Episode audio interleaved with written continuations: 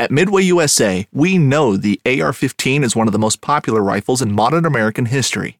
Known for its modularity and widespread use, it's often considered essential to any gun collection. The essential things you need to run an AR 15 are usually always in stock during shortages, things like magazines and 5.56 ammo. Whether you're looking to buy a new AR 15 or buy parts for your modern sporting rifle, log on and for just about everything for the outdoors, shop midwayusa.com. Boat Trader is America's largest boating marketplace with over 100,000 boats to choose from. We offer simple, comprehensive solutions for those looking to sell, find, and finance new or used boats. Visit BoatTrader.com to get started.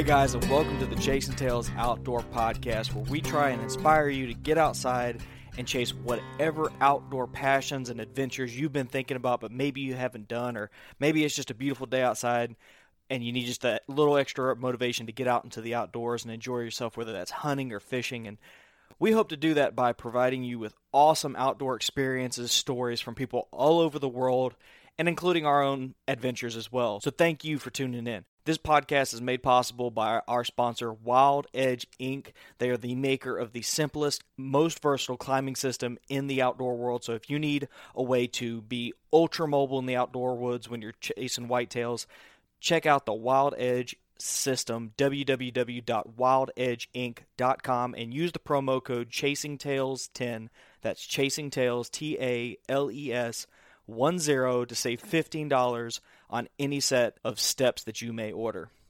Unfortunately, deer season is winding down, duck season is winding down, and most of your western hunting is winding down. But that's okay because that means turkey season and the off season is close, and that means we can prepare, we can start chasing birds, we can start fishing, and we can start to learn from the past season. And I've learned a lot this year. It's been a tough year, and if you're like me, suffering from the threat of tag soup, my season isn't quite over yet, but it's winding down. I empathize with you. Get out there, grind, push through the next couple weeks if you've got any season left, and if not, take the time to reflect and see what you could do differently. I know that I've got a lot to learn and, and apply it to next year hunting public land. We've got big things planned for 2019. I've got an elk hunt out west. We're trying to line up some DIY hunts in different states outside of the state of Florida.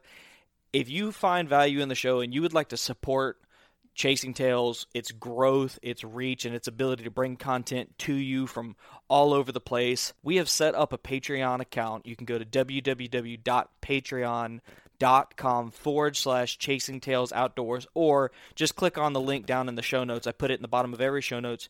You can choose to, to sign up and contribute and that money goes directly to the production of this podcast. It offsets the operating costs that we have and hopefully it'll help fund some of these adventures that we have planned. If you would like to contribute please check out the Patreon account. It would mean the world to us if you would donate directly. Now, we should get to this week's episode, but before we do, I'm going to close this out with a brief word from our dear friends at the Sportsman's Alliance. If you're new to the podcast or if this is your first episode, please go back a couple episodes and listen to the podcast that we recorded with them. The Sportsman's Alliance is fighting for our rights to hunt, fish, and trap and enjoy the outdoors on our public lands, on our private lands, and they have an incredible success rate in the court system. So here's this week's message from Sean Curran of the Sportsman's Alliance. The Sportsman's Alliance is uh, we're a nonprofit organization, uh, but we were founded, you know, in the late 1970s in Ohio, there was a ballot initiative that sought to ban all forms of trapping. So they knew that if they could take their agenda to Ohio and and win on this issue that's very near and dear to them, that they could then take that and plug and play in other states. Um, so a group was organized to run the ballot initiative on behalf of sportsmen. They ran the campaign. They did an outstanding job. They succeeded and they defeated that ballot initiative. But calls continued to come in from around the country to these these folks from other states having similar issues. So there was a need. They took the appropriate steps and they formed the organization. And they said, well, let's let's specialize in these things. And so that's how our organization was formed. that's what we've pretty much focused on the last 40 years has been protecting and advancing the American traditions of hunting, fishing, trapping, and the shooting sports. And so that's that's kind of the who we are and what we do. That's kind of our, our specialty is we work you know, in the legislatures, we work in the courtroom, we work at the ballot box, and we do work in all 50 states. And I hope that after hearing this and listening to the previous episode, you feel compelled to join the Sportsman's Alliance like I have and like many of our listeners have to help support our outdoor hunting, fishing, and trapping heritage.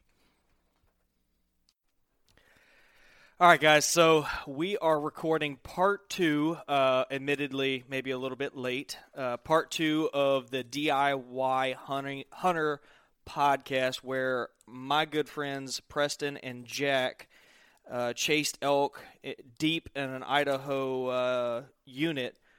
Guys, what's the overall feeling to the to to the hunt? If you had to summarize it, I'll let Preston do that. An asshole. Sucked. So uh, ninety it didn't, it nine, didn't suck. It just no ninety nine. Yeah.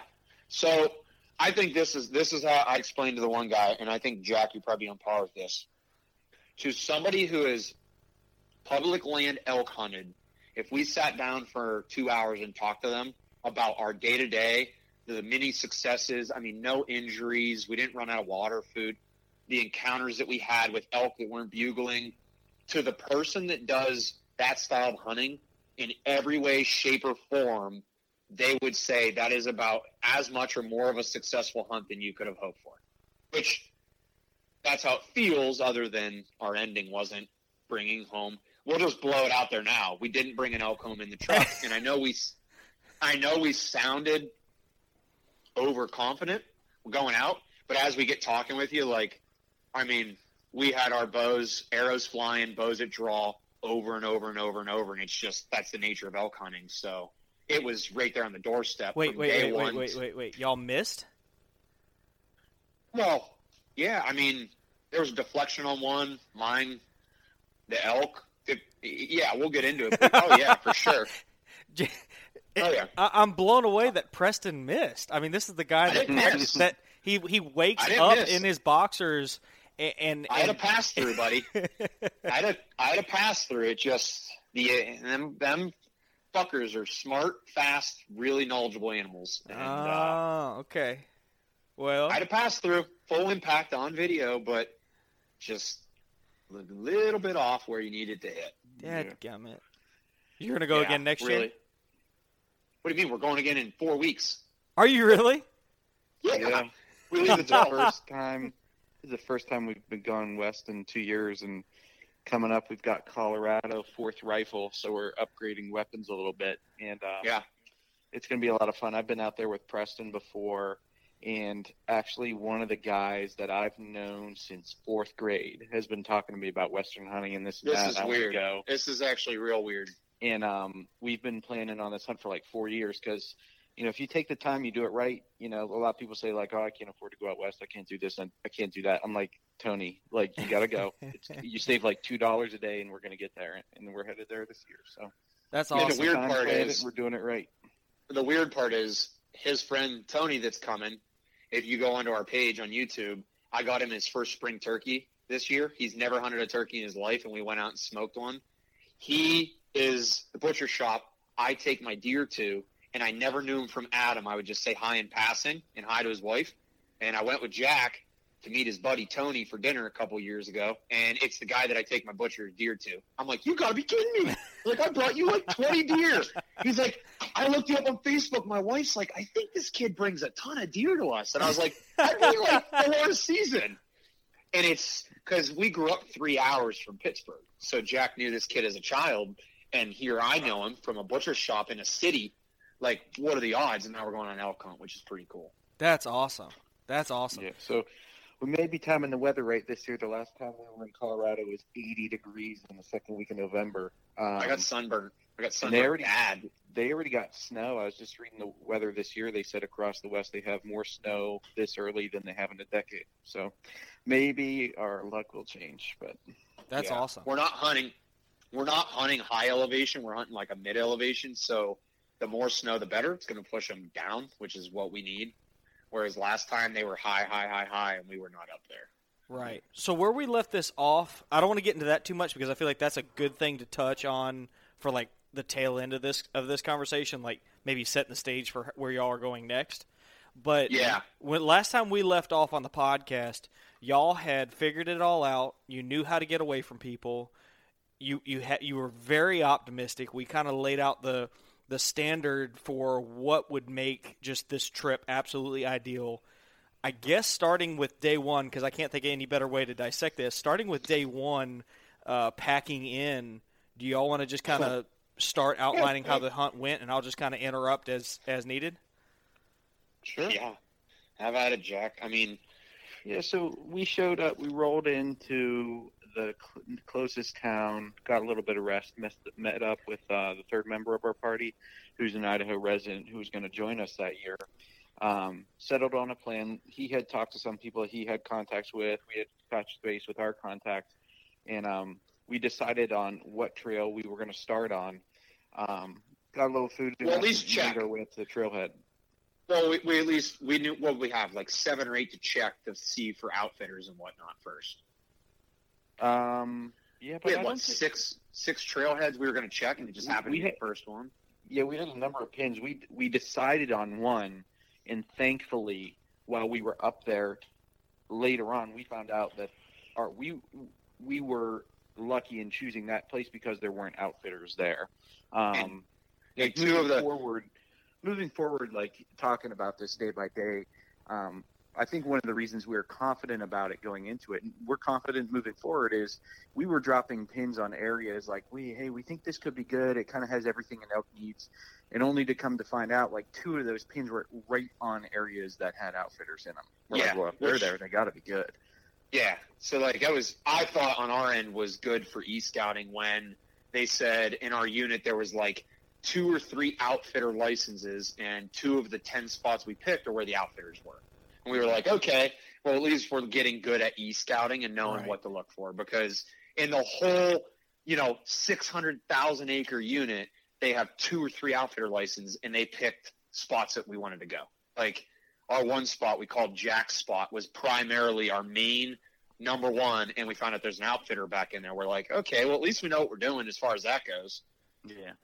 So, let me ask you a quick question. What is the overall? Because I'm sure if these are outfitters, they probably had horses, right? So, I- I've been told Mm, by yeah. different folks that uh, outfitters with horses tend to kind of jack everything up for everyone in the area. Is that is that kind of what y'all experienced there, or did y'all not even fool with those spots? Um, well, we didn't know where the outfitters were when we picked our first spot, so we didn't run into them. We did run into other people with horses. Um, A lot I of think- people with horses. yeah, when an outfitter sets up a base camp, you know, obviously they're gonna have a lot of scent, cooking, all that stuff.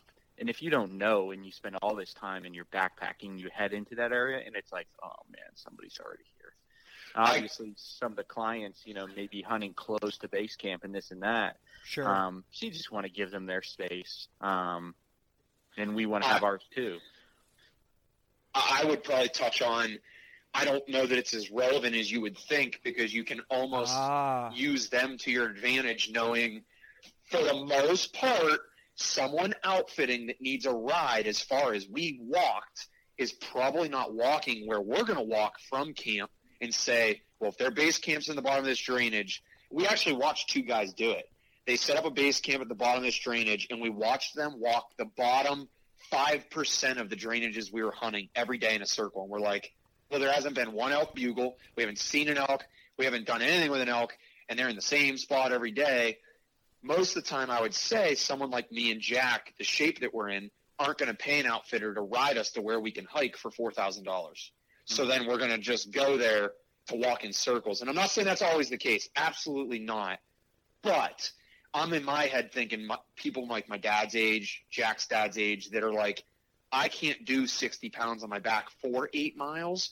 So once we found out where they were, I mean, we ran into locals with horses, and the dude point blank rides them through the woods and blows bugles until he finds one and ties his horse up. And he said it's not a hmm. non issue with the horse. The elk don't care. So I don't know if it jacks it up or not. We're not that experienced, but I do know that we ran into people riding them up and down all over. So I, I yeah, I mean, mean, I think as a backpacker, you you tend to pay more attention to each canyon and draw, maybe listen a little longer. You know, those people with horses are just like moving and calling, moving and calling, moving and calling, so they may overlook a few things. Yeah, for sure, because they're moving so damn fast. Whereas on foot, we're walking at a mile and a half, mile an hour, and it's like me and Jack might blow 30 bugles when they only blew five, and they're already out of the area. So I think it can go both. It can go now. They might have a better chance to get on a hot bowl fast, but I. I don't think a lot of the people in the outfitters are riding the horses out of camp. It's more for weight in and weight out to not carry all the Okay. No, that makes sense. It sounds like it's something that you can kind of leverage. You know, Preston, kind of you and I have talked about when you're hunting public land up there in Pennsylvania and Ohio, how you kind of leverage other hunters in the area. It sounds like it's kind of similar uh, in Idaho when it comes. Yeah, like I mean, we were just like, well, if there's outfitters there, we know we picked good spots, which means probably this spot's a good spot. And we got to the head of the drainage to start the hike in, and we're like, what did we count, Jack? Five trucks or six trucks and two horse trailers? Yeah. But we were like, we don't know where they're all at, so let's just start going. The horses might be one party, five parties. We we really didn't know anything, so we just sort of. You go ahead, Jack. We just we hiked in, I guess. Yeah, it's just you know, I our, we're still relatively young. We feel like we're in shape. We feel like, you know, if there's this many people here, we're willing to go probably deeper than seventy five percent of them, or, or work a little harder. And you know, you got to have that attitude. Yeah, like we. Hey, But at the same we're- time, at the same time, there might be some people smarter than us that are like, I don't need to do that. You know, they find the little hidey holes. Yeah. I mean, the kid we ran into that was a local on his horses, he's looking at us and he went, How the hell did you get here? And we're like, Oh, we walked. He's like, From where? Like, oh, it's where we parked. And he's like, Oh, that's awful. We're like, Oh, it wasn't great.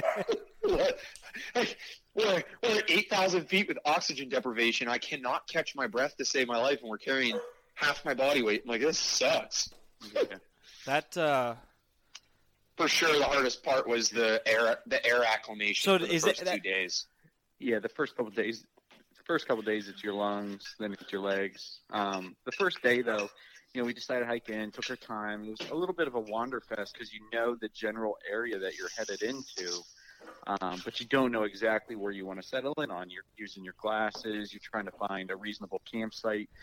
And one of the difficulties that we ran into this year is obviously you want to camp close to a creek or water, and, and it was pretty dry. So even when we did settle on our camp spot for the first day, we knew we were still going to have some distance to hike. Sure. Um, you know, every morning um, to a glass, b get into the elk. Um, you know, because it's no problem for them to walk five six miles between bedding and water. Um, but it's uh, you know more difficult for us to be doing that. But we knew we were headed in in, in for work, so so y'all eliminated spots based on outfitters that were there. Picked other spots that uh, were these kind of like your B, C, and D spots, or were these still kind of primary targets? I would say they were. I'd say they were all a spot, but just on the map coming down the main road, you had the first spot, second spot, third, and we said we're going to hit each one until we're comfortable with what's parked at the bottom of this trailhead, and then we're going to just go. And the very first one, we happened to look at each other and we're like, well, five trucks aren't bad, and we're like, those trucks look like they're together, and those ones might that might only be like five guys, and it could be two parties. We're like, fuck it, let's put our shit on, let's go and we just got out of the truck and started hiking because we knew we were heading for six to seven miles from the truck. So most likely we were going to pass these camps, which we did. We passed all of them. We're like, we just passed all these tents. That's as many trucks as there were. So we're now further than anybody else. Okay. So it wasn't really B, BDC. It was just in order of a map that we got to it from the road. That's all. yeah, our our e scouting we had dropped about twelve pins.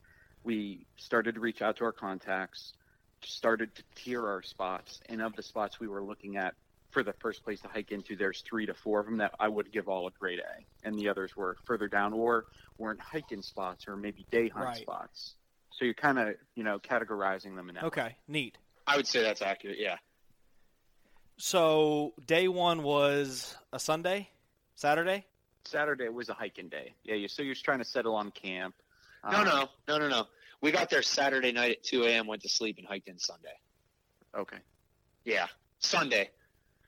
Which, mind you, actually, funny story. We had nowhere to park the RV. There's a state park. I pulled in. I'm like, oh, this is perfect. Look, all these spots we parked. Wake up in the morning. I get out of the camper to take a leak, and on about a nine foot by six foot whiteboard, there's a truck with a trailer hooked to it, with a giant red circle and a line through it. Absolutely no RV loitering with a fine underneath it. I was like, Jack, wake up. We got to go. It's about 6 a.m. we drove we drove 32 hours, parked at 2. It was 6. And I'm like, wake your ass up. We got to load the trailer. We got to get the hell out of here. I'm like, I don't know if this thing's federal or state, but we are not allowed to be parked here with an RV. Let's go. yeah. So we got lucky. Well, because if you think about it, you're pulling a camper. Where do you park? Right. Like, like, we didn't think about that after 32 hours. We were just Right. tired. You were just looking Yeah, for a spot to, to so late land. Yeah. Yeah. We were we got there so late all the campgrounds and that were closed. Yep. So we started our hiking about what, Jack? Noon on Sunday. Yeah. And we finally Yeah. set up camp around seven. Yeah, and we hiked the entire time. It was what did we end up mapping it? Six point eight miles or seven? Something like that, yeah. Yeah, it was seven. Oh no, yeah, yeah, yeah. Our base camp was seven miles from the truck, but the elevation was hurting us pretty bad. So we were like not at a very fast pace because our lungs weren't. Like your legs aren't tired, your body's not tired, the bag's not bad, but you breathe and it feels like there's straps on your chest. So you just can't you can't overexert because you just can't get a breath.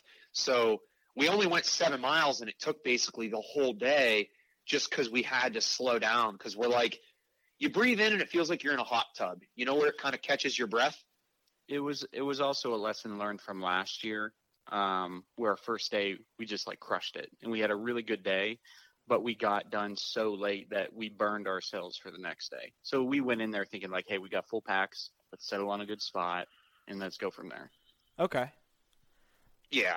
So it was like a six, seven hour hike in, stopping. Um, we shot at a couple grouse, sage grouse on the way in. Did you get Um, your arrows back? Actually, we lost our arrows. What, Jack? Three out of five times. A lot. We lost a bunch of arrows, like pass throughs, and it's just gone. Like sayonara. The one I shot at in a tree. I mean, the arrow went into the atmosphere. I was the only one who got an arrow back, I think. Actually, you were. Yeah. Oh no, that one I shot on the rock shelf. Oh, it yeah, went yeah, yeah. like 30 yards. We found that. I mean, it was all jacked up, but we found it. So, Jack um, shot a turkey of a sage grouse. Sorry. What was the blue grouse? oh, it was massive. Yeah, Oh, it was grouse. massive. I think they might be protected in Idaho. You weren't sure. Okay. Blue grouse. This thing, this thing was two foot tall. It was absurd. Um, so yeah, we got some grouse. Um, that was a good time to set up camp. Um, we had walking in this kind of whole drainage and valley in front of us, we're, and we're trying to like creep up and look at it as the sun's fading. Um, and we're like, oh, this looks pretty good. We did run into a couple guys on our way in, and we decided to camp up ahead of them. In looking at where the back where they were camping, and then where we were, we're like, there's no way they're going up where we are. That's got to be untouched. Because their So- camp was their camp was two miles from our camp, Yeah. and they were like more middle aged guys, and we're like, well, if we're gonna go three miles and climb two thousand feet, three thousand feet, they're not doing five miles Right, and climbing right, three thousand. right. There's just no way. So, so morning of day two, um, we wake up, we get our stuff together. I think we may have slept in a little bit, but honestly, you know, walking into a place where you haven't been there before, I don't think that's really a deficit. You want a little bit of a, lo- a light. You don't want to walk past something that's right in front of you. Which Um, ended up working. Yeah, that's we actually needed that. In yeah. hindsight. So we walk up, I don't know, 500 yards, and I threw up the binos, and I'm looking, and up on this hillside, and our third guy, um, Zane, is like, "Hey, I think I see something." And we look up, like a six by six up on the hill. Um, he's bedded up near the crest of this hill, and there's like a little spike or a four point or something like that um, that is working his way up. And you know, as light starts to come up, it wasn't that cold yet. They're going to come off those south-facing slopes where they're feeding and work their way back into Right. bedding. Um, so we're like immediately like adrenaline's going. We're like, this is awesome. We're five minutes into the first day. Let's go. So start to come up with a plan. Thermals are still coming down in the morning. We're like, okay, let's work up this drainage. We're going to work up here, come across the corner, let the thermal switch and come in from them on the top. Because it doesn't take that long when the sun starts to hit the slopes. The, the sun starts warming the south facing slopes, gets a little swirly, the wind comes up, but on the dark facing north slopes, the, uh, the thermals are still going down. So it gets like real swirly. They're not consistent at all. Um, so we start to work up this drainage, trying to keep in mind where he might be headed. And we're kind of maybe halfway up and we loop around uh, try to get away from him so we, are not going to dirty up the area with our scent on ther- uh, swirling thermals. And we look across the valley at the other way, and we're like, now, mind you, this is like rolling sage that we can probably see what Jack a mile at least, and there's yeah. just like massive, like Walt. There's these like rolling plains that drop literally probably 300 feet in elevation and come back wow. up, drop 300, and they just yeah. roll and it's like as easily a mile as far as you can see. So yeah, like so, this is to our east. Yeah, so we're working up the sage, trying to keep in mind where these bulls might be heading to bed down, and we're looking up and we're like, look at that big trail. I wonder if that's like an elk trail or what's that going on? And somebody's like, I think it's a more elk. And look up over on the other hill. Um, unlike what we found was a pretty significant trail. It's like a way in for people. It's just a, a rough road with the elevation. We're like, oh my gosh, look at that. There's like 30 head of elk coming down, like a couple bulls, a dark chocolate one, and they look like they're rutting. Like we were definitely in action. They're just pushing them. They're yeah. just pushing them hard. And they're like a mile and a half. There's not much we could do, but they were pushing. pushing and, and one of the things that I learned big time this trip in a couple of different instances were how fast an elk is moving when it's just walking. And when it's at a trot, it's like your full run. So we're looking up at the, oh yeah, man, that's a big, oh, a big. It's absurd how much ground they could cover compared to us, especially running through like me or you running through sage. You're not covering a lot of ground because this brush is slowing you down so painfully. It doesn't do take, anything to them. Yeah, sage, you can't take three steps in a straight line. It's like step, zigzag, step, zigzag. Um, so they're working down here. We're like, I don't know, they might work our way. You know, watching them for a little bit, and just about like 500, 400 yards off to our left, I see a cow come up over the hill. Like, oh, there's one coming, and it's not all that far. And I start to. Well, see, I, I would say, to, what would you say was in a straight line, 500, 600 yards, probably, right? Yeah. And we are looking, and it starts walking up over way, and I'm like, oh, that's cool. Right, watch, let's watch him for a minute, see if there's anything else that's set on. And then, kind of at a quick trot, you start to see tines come up over the hill, and we're like, oh my gosh. And I'm looking I'm, and I'm thinking for a second, and the guy from Idaho is with us. He's like, we got to get set up. We got to get set up. I think he had obviously more of an appreciation for how fast they can move. So we, we try to get set up. We, we try to get him back a little bit. He's calm. We had drawn straws on the way in. So Preston's first shooter. I'm to film. And then our third guy, Zane, is to run the calls. Um, he moves back up and behind us a little bit. We get Preston on what we think is the elk's general trajectory, and it wasn't 30 or 45 seconds before they're coming up over the hill. Max. And yeah, it was working, insane. They're working through the pines. This is a bull pushing a couple cows. And our guy's putting out a couple calls, but I mean, he didn't really seem interested in coming over to check us out because he already had cows in front of him. And I don't know, Preston, what do you think that that bull passed by at about like? Well, the crappy yards? part when he dipped down into the bottom, we were like, we have to get to the top of this drainage, which was 100 yards. And where we stopped and dropped our bags, he ran broadside directly past it. Yeah, so he passed us at about where eight. We were. All we do is stay there, and he would have walked on top of us.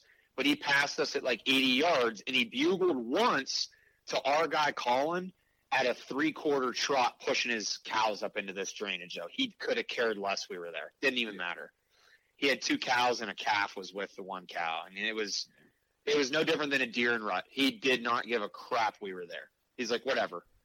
You guys can keep you going. It doesn't make any difference. That was like that was like hour number one and a half into the hunt. Mm-hmm. So he he keeps going. They don't keep responding to the calls. So we're like, uh, I don't know. Like we we know like we're we're not going to catch them. And if you're just walking into them blindly trying to trail that that elk up the hill, once the thermal starts to switch, you're just going to blow them out anyway. So it looks like he's headed up into the general area where we saw the other bull work into anyway. So we're like, okay, let's just keep working up this opposite draw. We'll let the thermal switch, we'll locate him, and we'll come down right on top of him. Um, taking our time, making sure the wind's right. We're working up this hill. I think we spent like the next two and a half hours doing that. You know, stop and calling, stop and calling, and um, it might have been like 11, 11:30. We work our way up onto this little bit of a bench area, and I got the impression that the first area we chose was maybe a summering spot for the bulls, like where they were backslared up. They start to lose Right. their velvet, and then they start to move out and find some cows. Because throughout our stay in this first spot, we really didn't see that many cows. Like the bull to cow ratio in this unit was pretty good. It, it goes on the order of 20 to 30 bulls per 100 cows. It's pretty good. A lot of places you'll see are 8, 12, so they might have high populations, but I am starting to look at that bull to cow ratio as a really important marker of a good unit. So we knew what it was going into it, and we're, we're seeing like even bulls to cows throughout our time, and I'm that's kind of weird.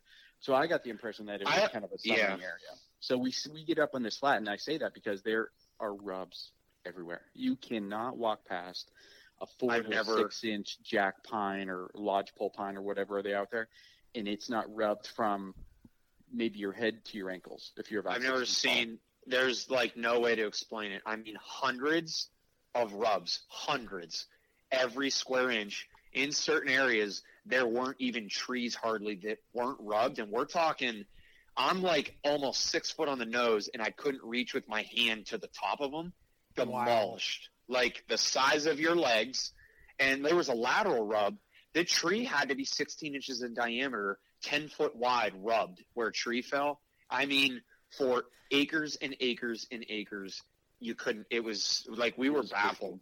I'd never Yeah, seen really something cool. like that with that kind of density. Um, and I think it was like 11, 11.30 a.m. We're like, okay, well, let's stop and grab a snack. We'll let the thermals settle down, and we'll execute our plan.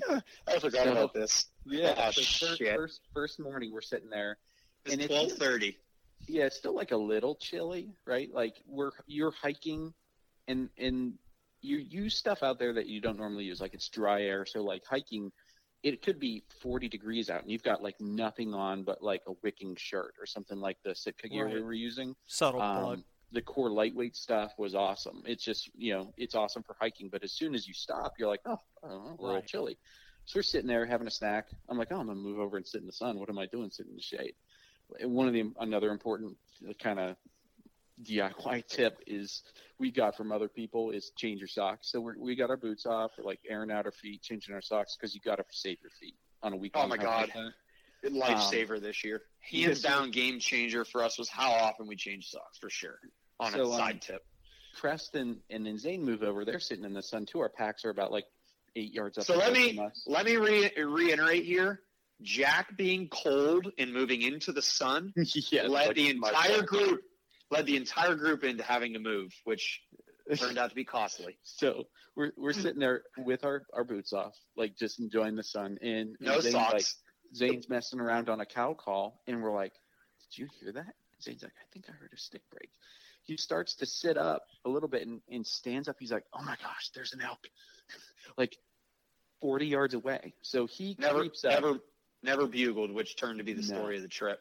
he he creeps up. He person's like, grab, my bow, grab my bow. Like tries, she's struggling to unbuckle it from the pack because we've all got him like triple strapped in, so nothing's coming loose from our packs. Slides it over to him.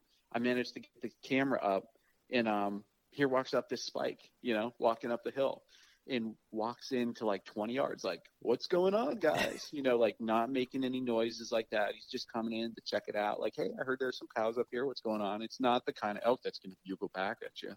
Um, and Preston finally gets a hold of his bow, standing there in his bare feet.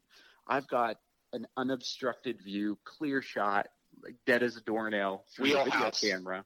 And he's about, Wheelhouse. he's about a yard and a half to my left. So when you watch our video, you can be like, why is nobody shooting? I don't understand. The elk starts to take a couple more steps. Preston gets a clear view, gives him like a little mew to get him to stop. And uh, most of the time, I'd say that elk is just going to stop on a dime, and be like, what was that? And look in your direction. This guy takes about two and a half more steps and puts him directly behind a tree. So, I mean, like Walt, no, twenty-eight yards, broadside, wide open. Woo! He hears it. His ears twitch. He goes nine more feet and then stops only behind pine thicket. Oh. And there's zero. No, I mean, I couldn't shoot a hoof if I had to. and he just stands. Zane has an open shot. Jack has an open shot. I'm at full draw. Nothing you can do. And now he pinned me and Jack down dead to rights. And Jack's on a log in the sun with a monopod six feet in the air, filming, looking up at it. We're to- like we're toast at this point. Yeah. So he he spent about maybe ten seconds looking in our direction with Preston at full draw and just busted out of there. And um, I think we messed around with him, and there was a, a little um another spike with him that had like kind of bigger spikes. I think you took to calling them like Jerry and Steve or something like that. Yeah, Jerry Yeah. was the big spike, and Steve was the little guy. Because we ran into Jerry another morning. Um, yes, we did. We ran and, into uh, three times. Jerry- edu- educated spike. Um, yes, he's very smart at this we point. tried to mess around with them for a little bit longer, Colin and this and that, because we, we were able to work down the hill a little bit. But like at that point, the jig was up. They're like, I know there's something up there, but I'm not getting closer than about 75 yards. Yeah, because we called him back in what an hour later with Mm-hmm. he brought Jerry back with him, which was like he had like probably 24 inch spikes. He was real in full velvet. He was cool. Like, Mhm. and they came back together to the same damn spot, no bugles, and they caught us off guard again the second time because. Dude, you don't hear them coming. They make 0.0 noise and don't bugle, which was a serious issue on our trip because we didn't know these elk were anywhere. But uh, That's an, one of the things that I find most amazing about elk is that an animal that can be that loud and make that much noise can then turn around and be as quiet as a cat. yeah, Dead gum. Yeah, which is, I mean, like three of you sitting there making no noise, and a 650 pound elk got to 40 yards. We saw him before we heard him, and everything in there is, we can't walk five feet without breaking logs, and he showed up right on our doors, which ended up happening, honestly, 10 more times to us. Mm. And you just, Yeah. And, and, and Zane with us was getting really frustrated. But me and Jack have this experience hunting northeastern turkeys because we have a lot of experience with them not gobbling and they just show up at 30 yards dead silent and you're like you can't get mad about it because you can't hunt something you don't know exists around that around the next bend. It's impossible. I don't care who you are. And you can't sit in one area and call for six hours because you don't know if they're there or not. So it really it really proved difficult with them not bugling Hmm. at all God, that's uh, you know But that kind of defies Jack- everything that everybody tells you, where which is that elk are like amazingly quiet for their size, but relatively loud even when they're being quiet. Eh, Do you think that has to do with like uh, hunting elk in blowdowns versus uh, in Idaho, where it seems like you've got some more open areas? i don't know I'm sure terrain has a portion to do with it. Um, it wasn't open where we were though it was I mean, thicker than a was- son of a bitch Yeah, I mean, it's not like Oregon or northern Idaho. Um, Well, that's well true, but it wasn't like as open as Wyoming.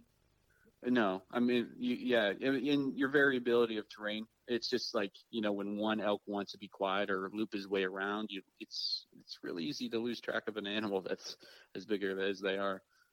Yeah,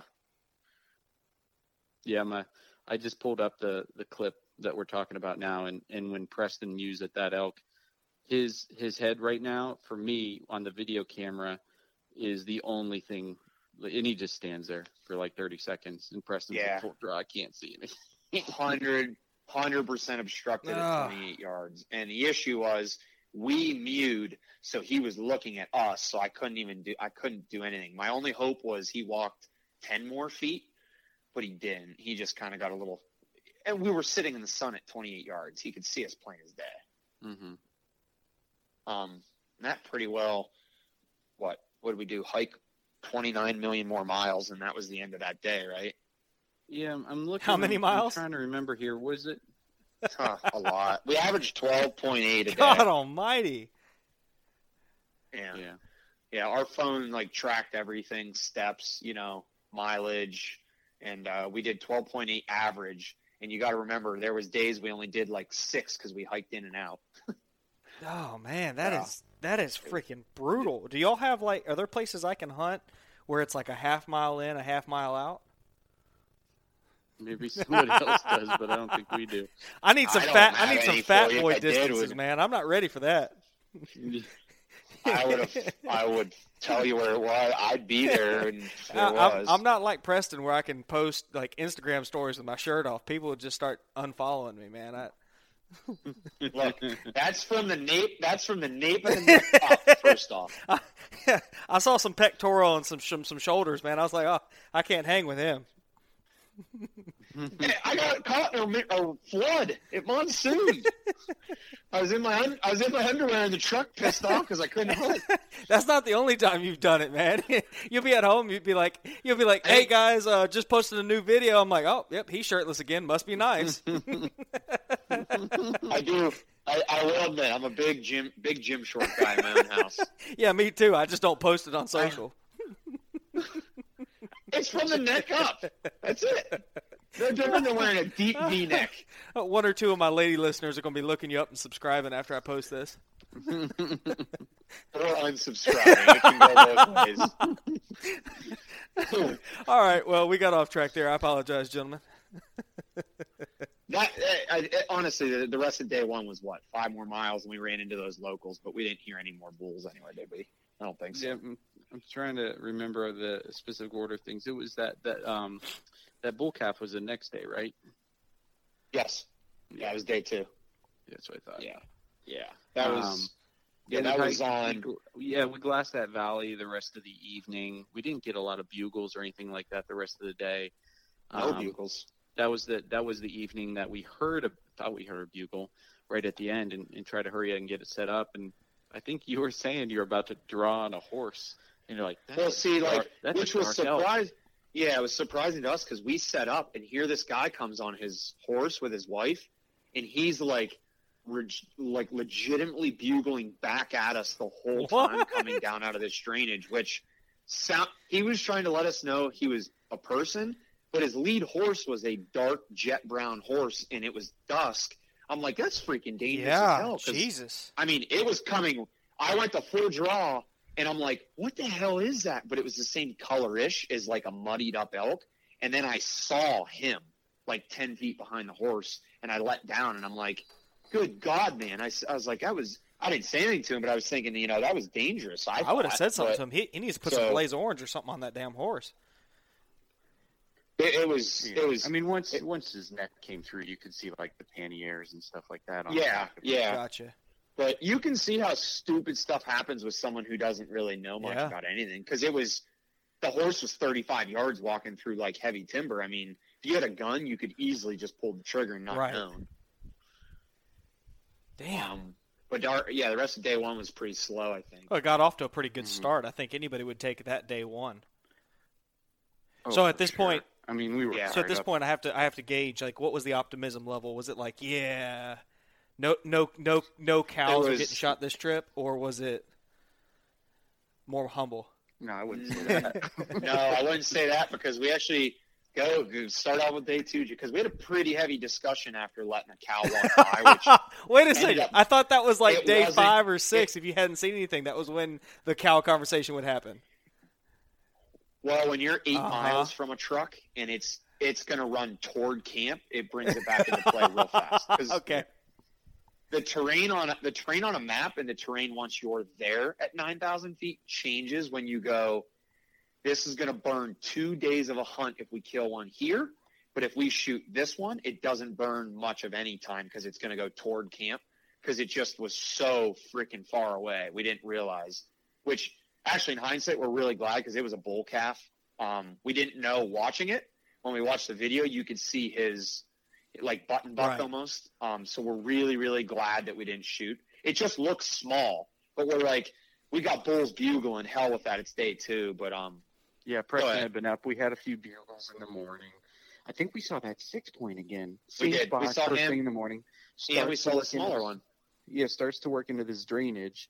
Um, we're like, okay, let's kind of repeat the game plan from before.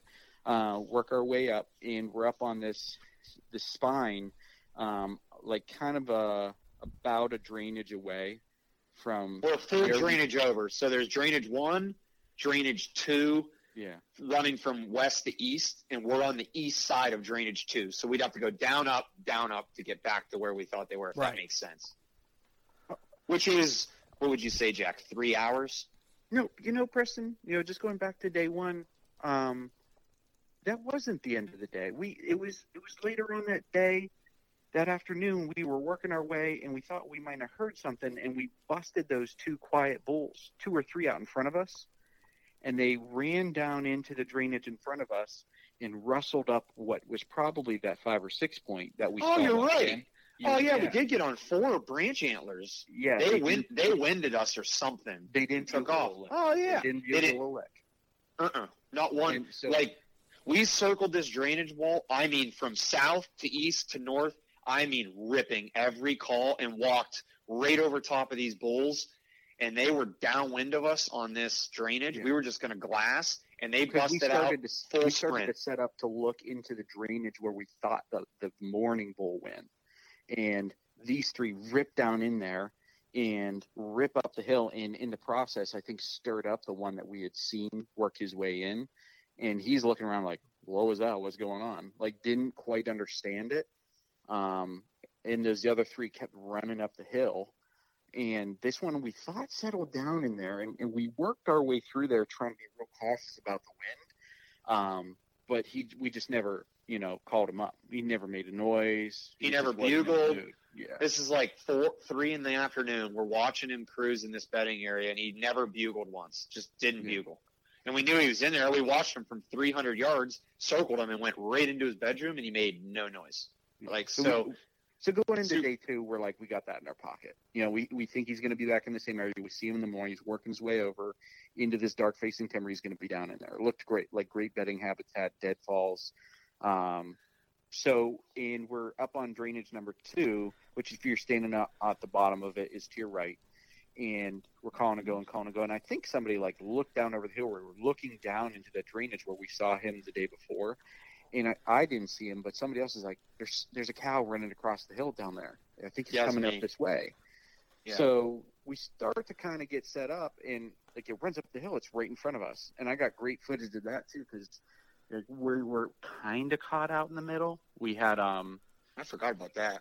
we had just a little bit of cover as this elk's starting to work away across from us and in front of us, and it's working our right to our left. And Zane starts to call a little bit, but we're like kind of in the sun. We think we're a little exposed, and we're kind of huddled like the Three Stooges, about all behind the same tree. So this bull, this bull calf ended up being. It ended up being a bull up. calf, so it's thank God. So we what's a, didn't shoot. can you can you break So, can you uh, break down what a bull calf is? It's, It's like a a little button button. Okay. like a first Gotcha. year. Yep, button buck version of an elk. Which Yeah. actually, the guy with us was like, "I'm positive that was a bull calf because it just."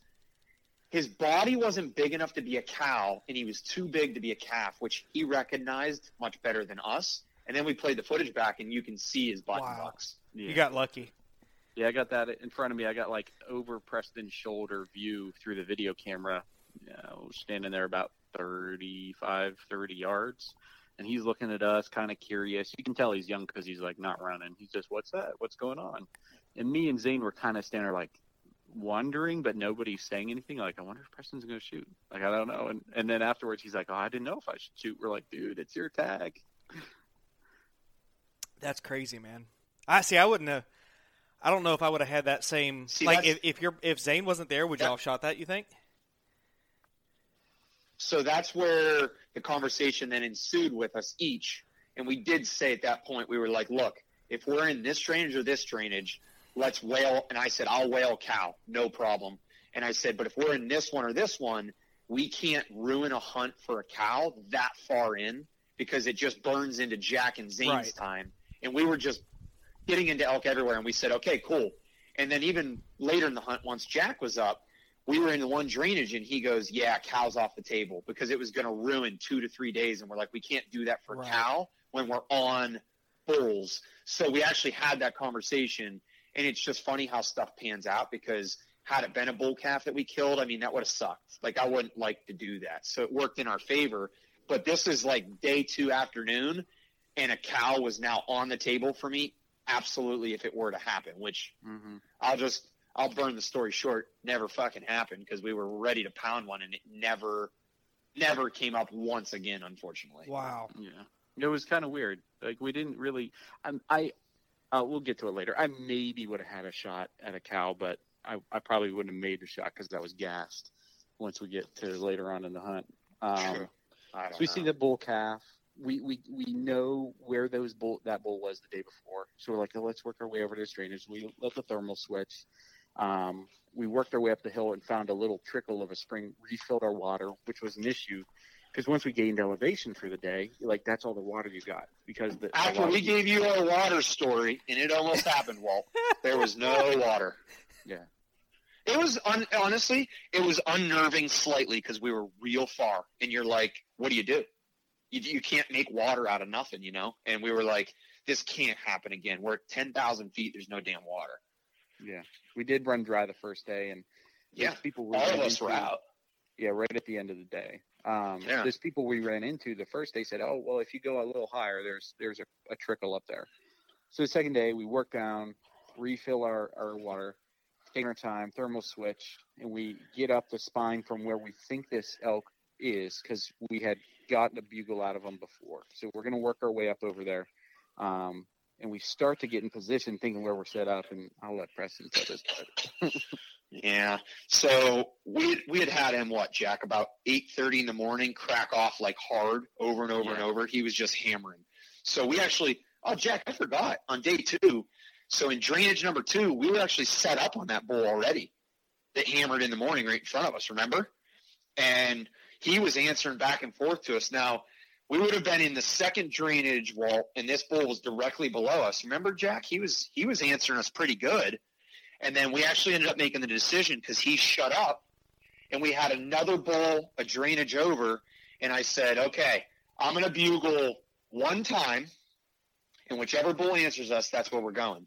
And I mm-hmm. bugled and the bull over in the other drainage just lit up on us. And we were like, okay, that's the one we got to go to. Cause he was, he was pretty chatty all morning, Walt. Like he just every five minutes, like clockwork, he got, he would bugle and then he'd bugle and then he ended up shutting up. We circled him. Well, we Um, got it- we got one when we. That's one of the hard parts.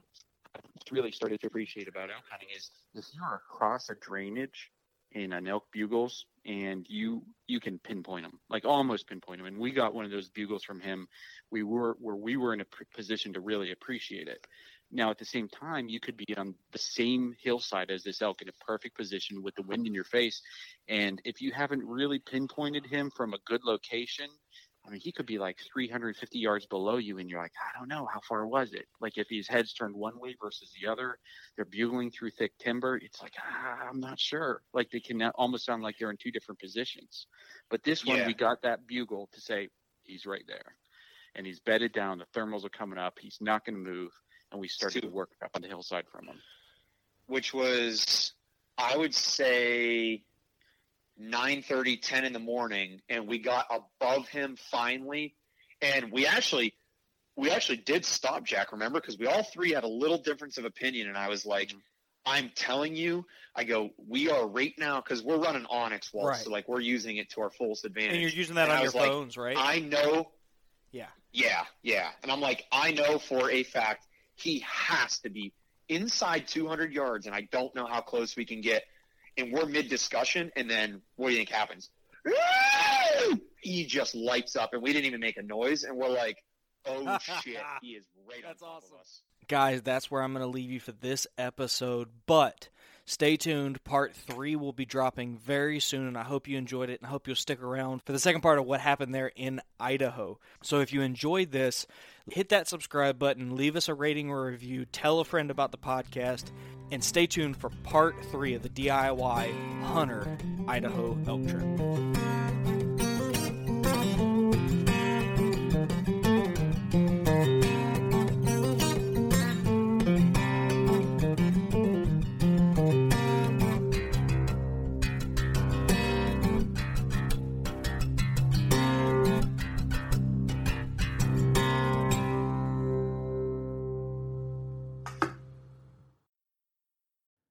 I'm Will Cooper, host of HuntStand's Make Your Mark podcast. If you haven't already, download the free Waypoint TV app to listen to our podcast and watch the original films from HuntStand Presents anywhere, anytime, and on any device. On Mondays, head offshore with Captain Scott Walker and Steve Roger for breathtaking deep sea adventures. Coming to me, coming to me, coming to me. Double. He's jumping, he's jumping, he's jumping. Oh! Oh! Look at that belly. Don't miss Mondays with Into the Blue, brought to you by Academy Sports and Outdoors from 7 to 10 p.m. Eastern Tell a few fish stories along the way. on Waypoint TV, the destination for outdoor entertainment.